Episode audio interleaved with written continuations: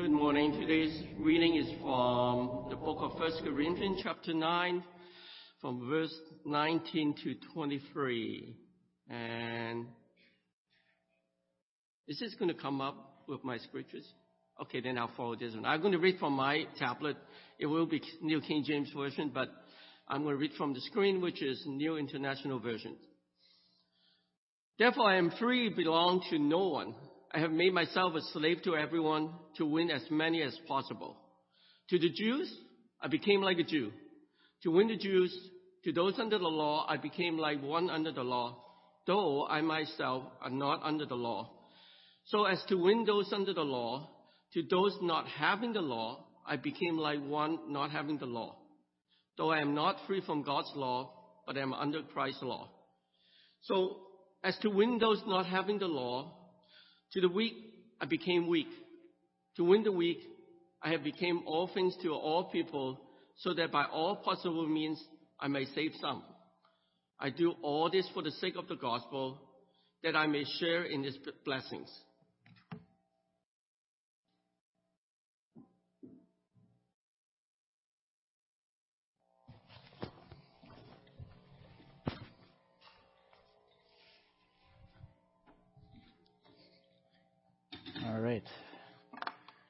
Good morning.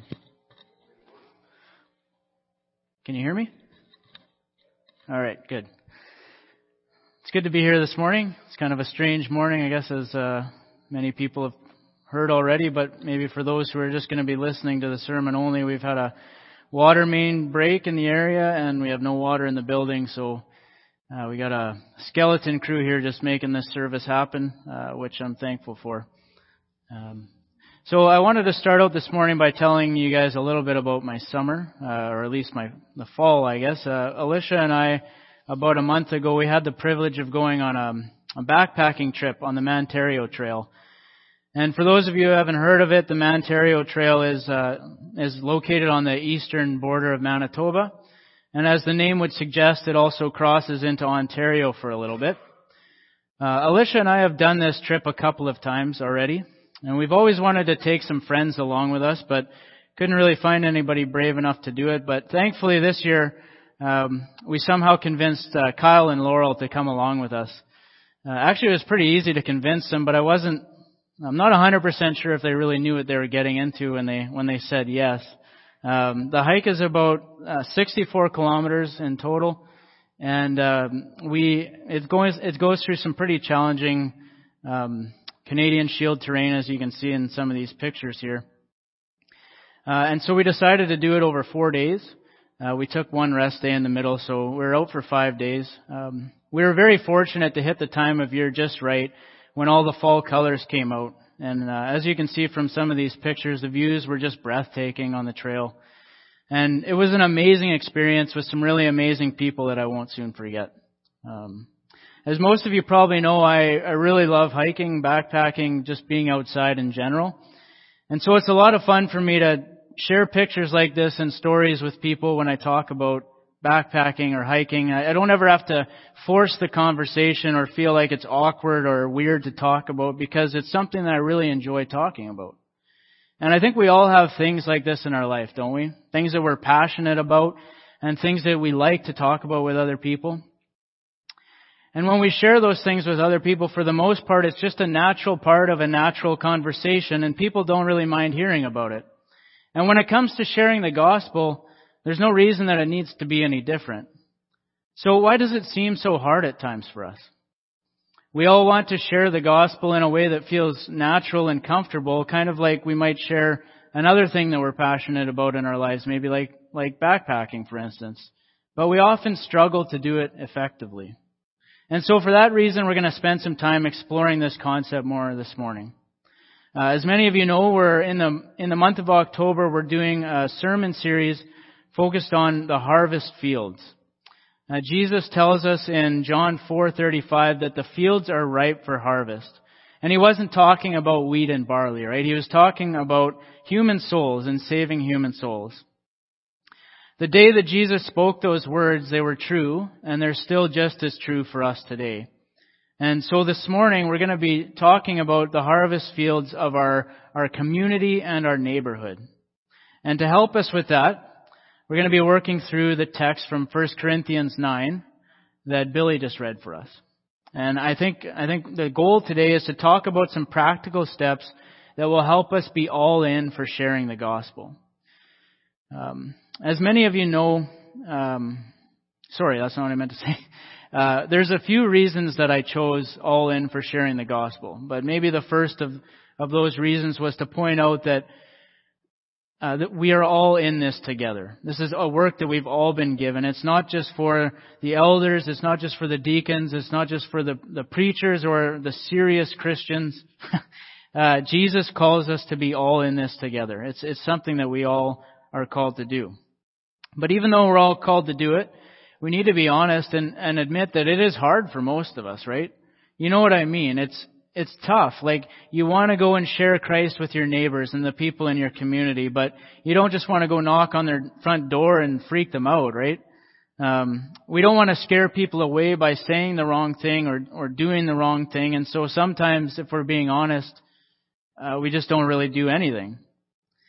But thankfully, God doesn't just drop this responsibility in our laps and then leave us to figure it out. He, he helps us a lot, and the Bible has a lot to say with how we can improve in this area. And so this morning, we're going to explore that concept more in the text.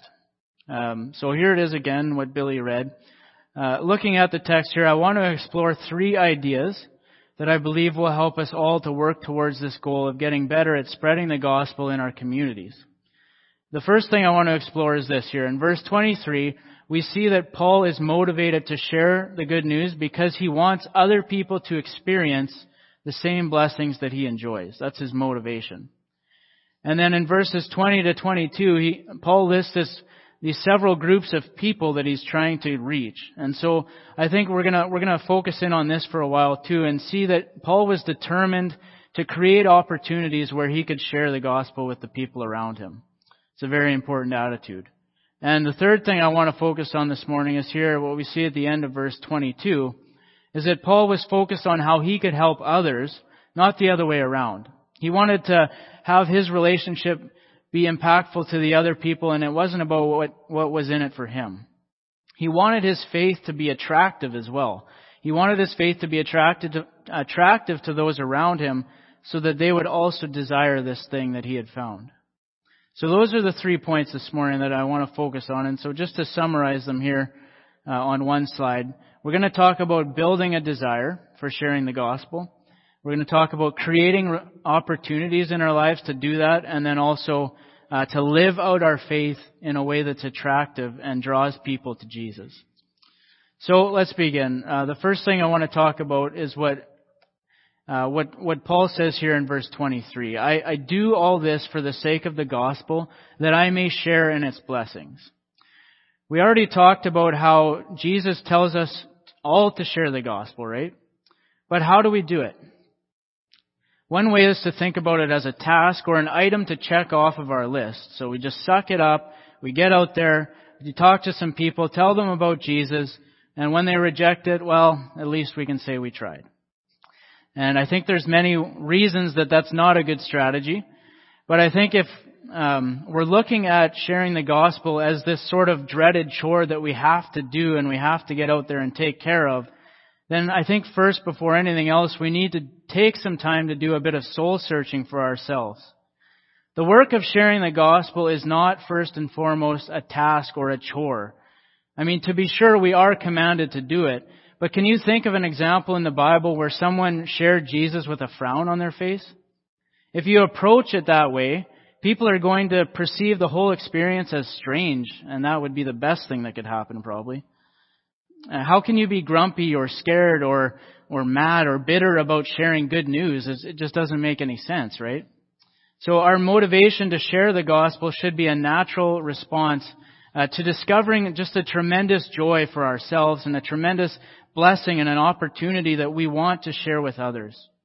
Paul was motivated to share in this way because he really understood the value of what Christ meant to him in his life.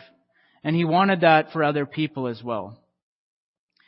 The scriptures give us so many examples of how valuable Jesus is to us. Uh, and I just wanted to touch on one of them. This is one of my favorites. It comes from 1 Peter. And just listen to all the amazing benefits we have in this, in this section here, uh, due to our relationship with Christ. He says, Praise be to the God and Father of our Lord Jesus Christ. In His great mercy, He has given us new birth into a living hope through the resurrection of Jesus Christ from the dead, and into an inheritance that can never perish, spoil, or fade. Wow. This inheritance is kept in heaven for you, who through faith are shielded by God's power until the coming of the salvation that is ready to be revealed in the last time. In all this you greatly rejoice, though for now, for a little while you may have had to suffer grief and all kinds of troubles. These have come that the proven genuineness of your faith, of greater worth than gold, our faith is greater worth than gold, uh, which perishes even though refined by fire may result in praise and glory and honor when Jesus Christ is revealed. Um, and though you have not seen him, you love him. And even though you do not see him now, you believe and are filled with an inexpressible and glorious joy. Uh, for you are receiving the end result of your faith, the salvation of your souls. I mean, this is just packed full of incredible things that we have because of what Jesus has done, the relationship that we have with God through Christ, and what we have to look forward to. And, and I mean, if you're somebody who struggles with this idea of being excited to share the gospel, I recommend sitting with a scripture like this one for a couple hours. I mean, seriously, just read through it Think about it, pray about it, meditate on what it actually means to your life. You know, our faith is not an abstract theological argument. It's personal. And it's amazing. And it affects everything in our life. And we really need to get that into our hearts. We need to believe it first, and we need to be excited about it. We get excited about things when we understand their true value. And there is so much value in knowing Jesus. With Him, we've gone from death to life. We had nothing before Jesus, and now we have everything. And if this excitement and joy hasn't taken a hold of you yet, the rest of what we're going to talk about this morning is something you can focus on later. I think first you really need to get this at the foundation and the root of everything that you do. So if you're struggling with this, like I said, meditate on a passage like this, or there's many others in Scripture, um, and get that into your heart. And if you need help with that, uh, I'd love to talk to you about it. When we get excited about something, I think we naturally want to share it. But in order to share it, we need to connect with other people, right? And in order to do that, we need to create opportunities uh, to be around other people. And so I, I love the text here because we see that is exactly what's going on with Paul. And I'm just going to kind of quickly uh, fly through this. He said, To the Jews I became like a Jew. To those under the law I became like one under the law to those not having the law, I became like one not having the law. To the weak, I became weak, and I have become all things to all people. So at first, this language might seem a little bit confusing to us. I mean, what's he talking about here about becoming like everybody? Uh, but to the parents among us, the parents who are listening to this, I think you guys have an advantage in understanding what Paul's talking about here. I know for the most part that parents strive to be good role models for their kids. You want your children to grow up to know God. You want them to grow up to be responsible, to be loving, um, to make good decisions, you know, all that stuff. And so one thing you need to do in order to make an impact on your children's lives is to be around them. And so you do a lot of things to create opportunities for these times of bonding and learning to occur between you and your children. And I'm sure there's many parents here who've danced around the kitchen in their homes uh, with their kids, or maybe they crawl around in the backyard picking up bugs or building sandcastles or whatever. And I'm sure that you've learned a, a bunch of words to a whole bunch of kids songs you never thought you would ever have to know, uh, just so you could sing along with your kids, right? So what's the point of doing all that? These are kids' activities, right? They're not adult activities, so why would an adult do them? Well, I know maybe those kid songs are pretty fun sometimes, but um, if we're being honest, the real reason that we become like our children, if we want to use the same language as Paul, we become like our children is so that we can be in our children's lives. We want to be an influence on them so we become like them. And we're willing to do whatever it takes, and even verbatim quoting Peppa Pig if that's what it takes. We're going to do anything uh, to get into our kids' lives and make sure that that's happening. And so I think I think it's the same thing here with Paul. If he's around the Jews, he's going to do whatever he can to influence influence the Jews. And if he's around people not in, under the Jewish law, he's going to do the same thing, and so on and so on. The whole point is that he's not focused on himself and what he's getting out of these relationships. Instead, he's focusing on the other person and how he can help them to be blessed by knowing Jesus in the same way that he's blessed by knowing Jesus. And the motive, and this is the, really the motivation I think that we all need to have with our friends and our neighbors as well. You know, people are people, not projects. I think I've said that before. Uh, but it's, I think we have to keep that in our minds. Our relation with, our relationships with people even in our communities, it needs to be genuine. If we start pursuing people, uh, our friends and neighbors, or our neighbors in our community, so that we can make ourselves feel good, like we did the, the good Christian thing, uh, then we're just using people for our own gain, and that's that's not right. There's no love in that. Uh, Paul's motivation was to share the blessings he had experienced with those around him. That's what he wanted to do. He really wanted other people to experience these blessings. And I think that has to be our motivation too. So just to quickly recap of where we're at so far. If we're going to do a better job at reaching our community, uh, we have to start by building a desire to share. It has to, it has to be there. And once we've got that desire, the next thing we need to do is to put ourselves in the situations where we can share with the people around us. Uh, we should never view the people who are not a part of our congregation or, or not Christians as, as the bad guys, the dangerous bad people that we need to stay away from and protect ourselves from. These are people, you know, they're people just like we are people. And, uh, and they just don't know Jesus yet. And so that's where we can come in and help them. And we really need to focus on that, I think. Um, we're here to help those people. And at the risk of being blunt, I mean, let, I want to put it this way, I guess. It's necessary, and I would say it's even required for us to get outside of our comfort zones. Uh, so get out of the church building. Like said no preacher ever, right? but seriously, I mean, maybe if I didn't know there was a water main break today, I would said I would say you guys are doing a great job. But but get out of the church building. Uh, get out of your home. Go out into your community. Go to the coffee shop. Go to the rink. Um, um, you know, go to the gym, wherever, and just meet people. Develop relationships with people that you don't know. You know, if we can learn how to sing Baby Shark to bring ourselves closer to our kids, then surely we can take up a hobby in our community to bring ourselves closer to the people around us, right? So that's the groundwork. Uh, that's the foundation of the pyramid here, if you if you like to use that term.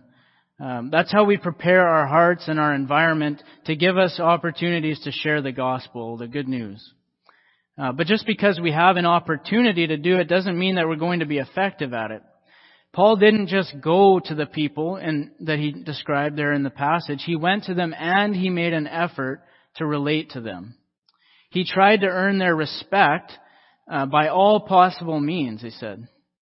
And, in, and in, uh, he did this by living out his faith. He really lived it out. You could go to that park in your neighborhood with a loudspeaker or something and just share the gospel. And I mean, some people have done that. But I think this text here that we're studying this morning is pointing out that there is a more effective way.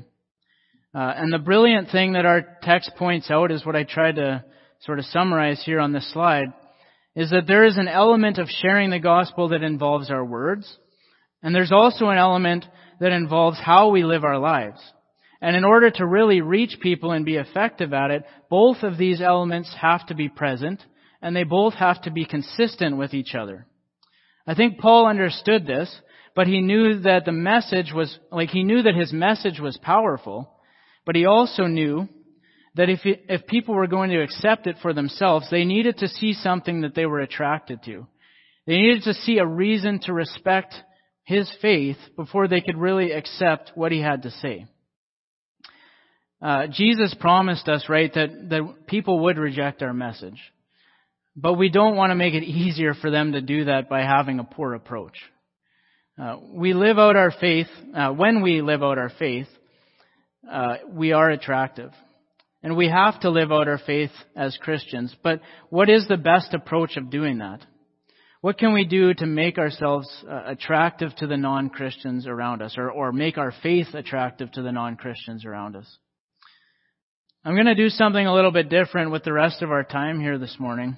Um, I want to share a little bit about my story. I'm going to talk about some of the qualities that really stood out to me from three people in my life who influenced me a lot in my decision to follow Christ. And to make it interesting, I've decided to give these people aliases during the time that I'm describing them. Uh, but don't worry, I plan to reveal who they really are at the end of the sermon. And I've cleared it with them, so I'm not throwing them under the bus or anything. Um, and so the three people I want to talk about are Mary and Philip and Barnabas. We pointed out earlier that Paul became all things to all people so that by all means he might save some, right? Uh, Paul was a master at sharing the gospel not only because of his words, but like we mentioned, because his words were backed up by a faith that was attractive to other people. When Paul spent time with people, it became obvious to them that uh, that his faith was real, and people were willing to hear his message because of that. And in much the same way, Mary and Philip and Barnabas, who I'm about to talk about, they earned my respect as well. Um, and their faith became attractive to me. And I want to talk about three qualities that, that they exhibited and showed to me in my life that really attracted me uh, to the Christian faith. So first, I want to talk about the fact that Mary adored Christ. I found that to be quite attractive. Um, I found out that Philip's faith was legit, legitimate, and I found that to be quite attractive as well. And, and finally, that Barnabas showed unconditional love. So let me first introduce you to Mary. And we read about Mary in Luke 10, 38 to 42. This is what it says here. And as Jesus and his disciples were on their way, he came to a village where a woman named Martha opened her home to him. She had a sister called Mary who sat at the Lord's feet and listened to what he said. But Martha was distracted by all the preparations that had to be made. She came to him and asked, Lord, don't you care that my sister has left me to do the work all by myself? Tell her to help me. Martha, Martha, the Lord answered, you are worried and upset about many things, but few things are needed, or indeed only one. Mary has chosen what is better, and it will not be taken away from her. So I had a Mary in my life as well. And just like this Mary from scripture, my Mary was also enamored with Jesus. She adored him, and to be honest, as a non-Christian at the time, I found it really annoying. Uh, but over time, even though my frustrations didn't really go away, I gained respect for Mary's faith. The reason I gained respect for her faith wasn't because I necessarily agreed with her, but because I just couldn't get her to shake it. And, I, and believe me, I tried. I would have conversations with her where I would ask things like, you know, why don't you give up on this thing? Or what would have to happen for you to stop believing in Jesus? I'd even give her case scenarios. I'd say, what if this happened? Would you stop believing in God then? I'll never forget one of her responses to this.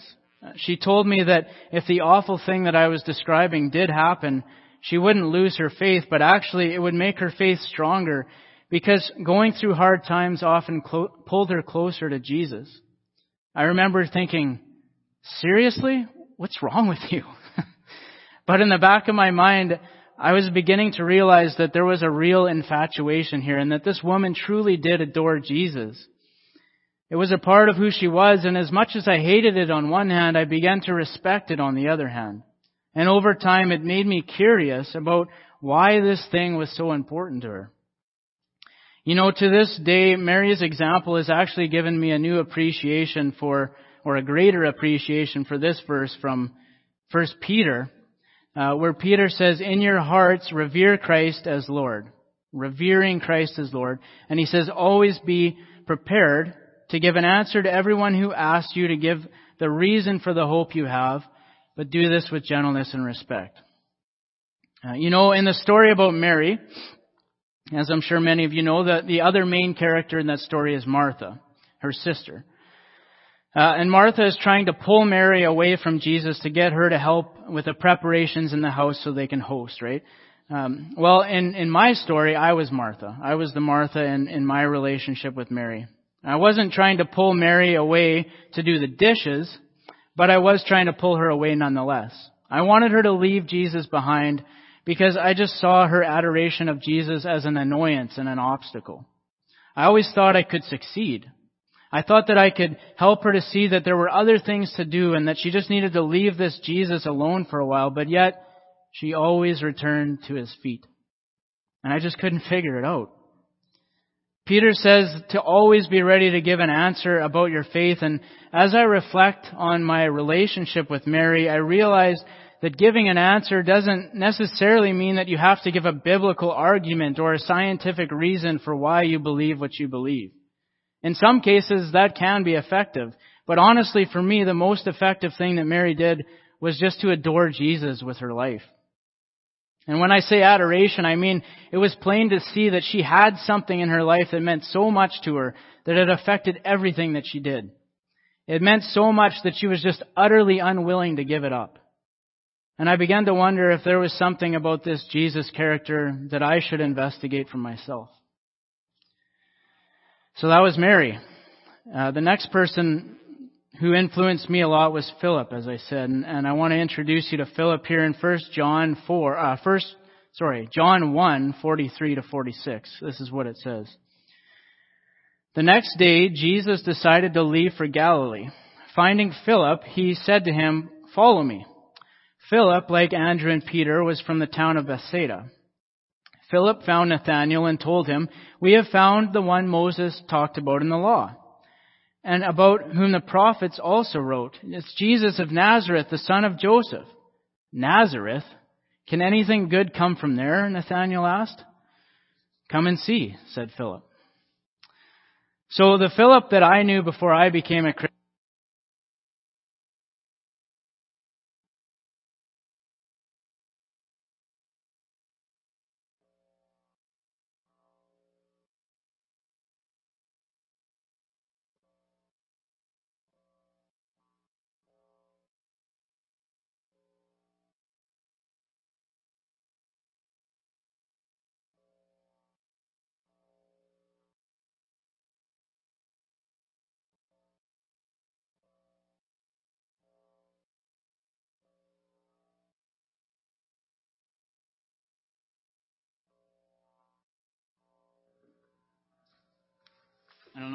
camera right now, but I guess that's okay. Hopefully the words are more meaningful than my face. Um, let me back up and I'll start with Philip again because I, I, I, don't I think I cut out right at the start of when I was talking about Philip. Um, the Philip that I knew before I became a Christian is the same kind of guy that the Philip is here. Do you want me to move back? I'm getting conflicting signals, but all right. I'm going to keep going here until somebody tells me to move. Uh, this Philip had a legitimate faith, I think is what I'm trying to say. And to sum it up, you could tell his faith was legitimate because it affected every area of his life and it permeated into everything that he did. It took a while for me to figure this out, though. Um, I mean, at first I thought he was just putting on a show when I was around because I was the, the non Christian guy, and I thought, well, he's just trying to impress me and make me feel like I need to be a Christian too. But the more time I, I spent with Philip, the more stories I heard about Philip, and the more things that I saw Philip doing, um, that, that he was doing for God when nobody was watching, the more I began to realize that his faith was real, and I began to respect him for it. And again, just like with Mary, I didn't necessarily do that because I agreed with everything that he said or believed, but because of the way that he lived out his faith. And it was attractive to me because it was real. To Philip, following Jesus wasn't just a social club that he attended on Sundays so that he could make him feel he could make himself feel like a good person. He did it because it was something that he had committed his whole life to. And it showed. In this story about Philip and, and Nathaniel, I am definitely Nathaniel. In a metaphorical sense, Philip kept running up to me over and over and telling me that he had found this amazing person named Jesus. And there was me, maybe not out loud, but in my head thinking, You're crazy, man. there's nothing good that can come out of this thing that you're telling me about. But the more time I spent with Philip, the more strongly I believed his message that his faith was putting out there. And I finally started to believe that I needed to come and see for myself. And so, just like with Mary, it wasn't that Philip gave me some impressive biblical argument. For me, the more attractive thing that Philip did, the thing that I really grew to respect about him, was just how real his faith was and, and how to him Jesus had really impacted every area of his life. His faith was legit, and he loved it. And that was something that was attractive to me as a non believer. Uh, legitimate faith is attractive, and in a lot of ways, it's contagious. It reminds me of what Paul said about Timothy's faith in uh, 2 Timothy 1, verse 5. He said, I'm reminded of your sincere faith, which first lived in your grandmother Lois and in your mother Eunice, and I'm persuaded now also lives in you. Timothy got his faith from his mom, and his mom got his faith from his grandma. And I, I don't think it got passed down to Timothy because his mom and his grandma were super strict and they wanted to force him to believe everything they believed.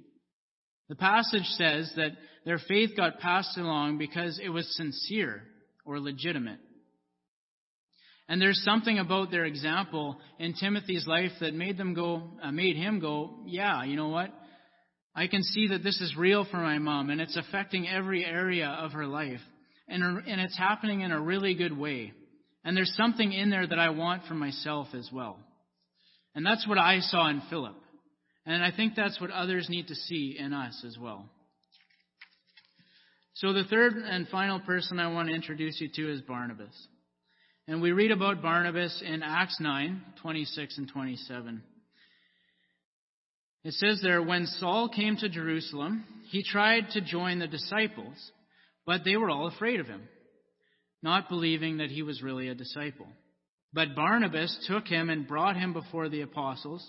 He told them how Saul on his journey had seen the Lord and that the Lord had spoken to him, and how in Damascus he had preached fearlessly in the name of Jesus.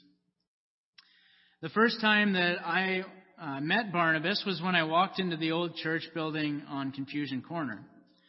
I remember Barnabas coming up to me not knowing me from Adam and giving me one of the warmest handshakes I think I'd ever received. And I'm from the country and I'm used to warm handshakes. Uh, anyway, I thought it was kind of strange because I didn't know this guy at all. And I thought to myself, you know what, this is probably the typical church thing that they do when they greet visitors. You know, they act really nice to them and hope that they'll come back again. But when this guy finds out that I'm not a church going type, he'll probably just stop being so nice to me. But I was wrong.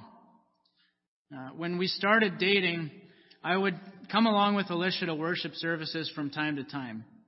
I never really hated it, but I didn't really enjoy it either. I just sort of went to be with her.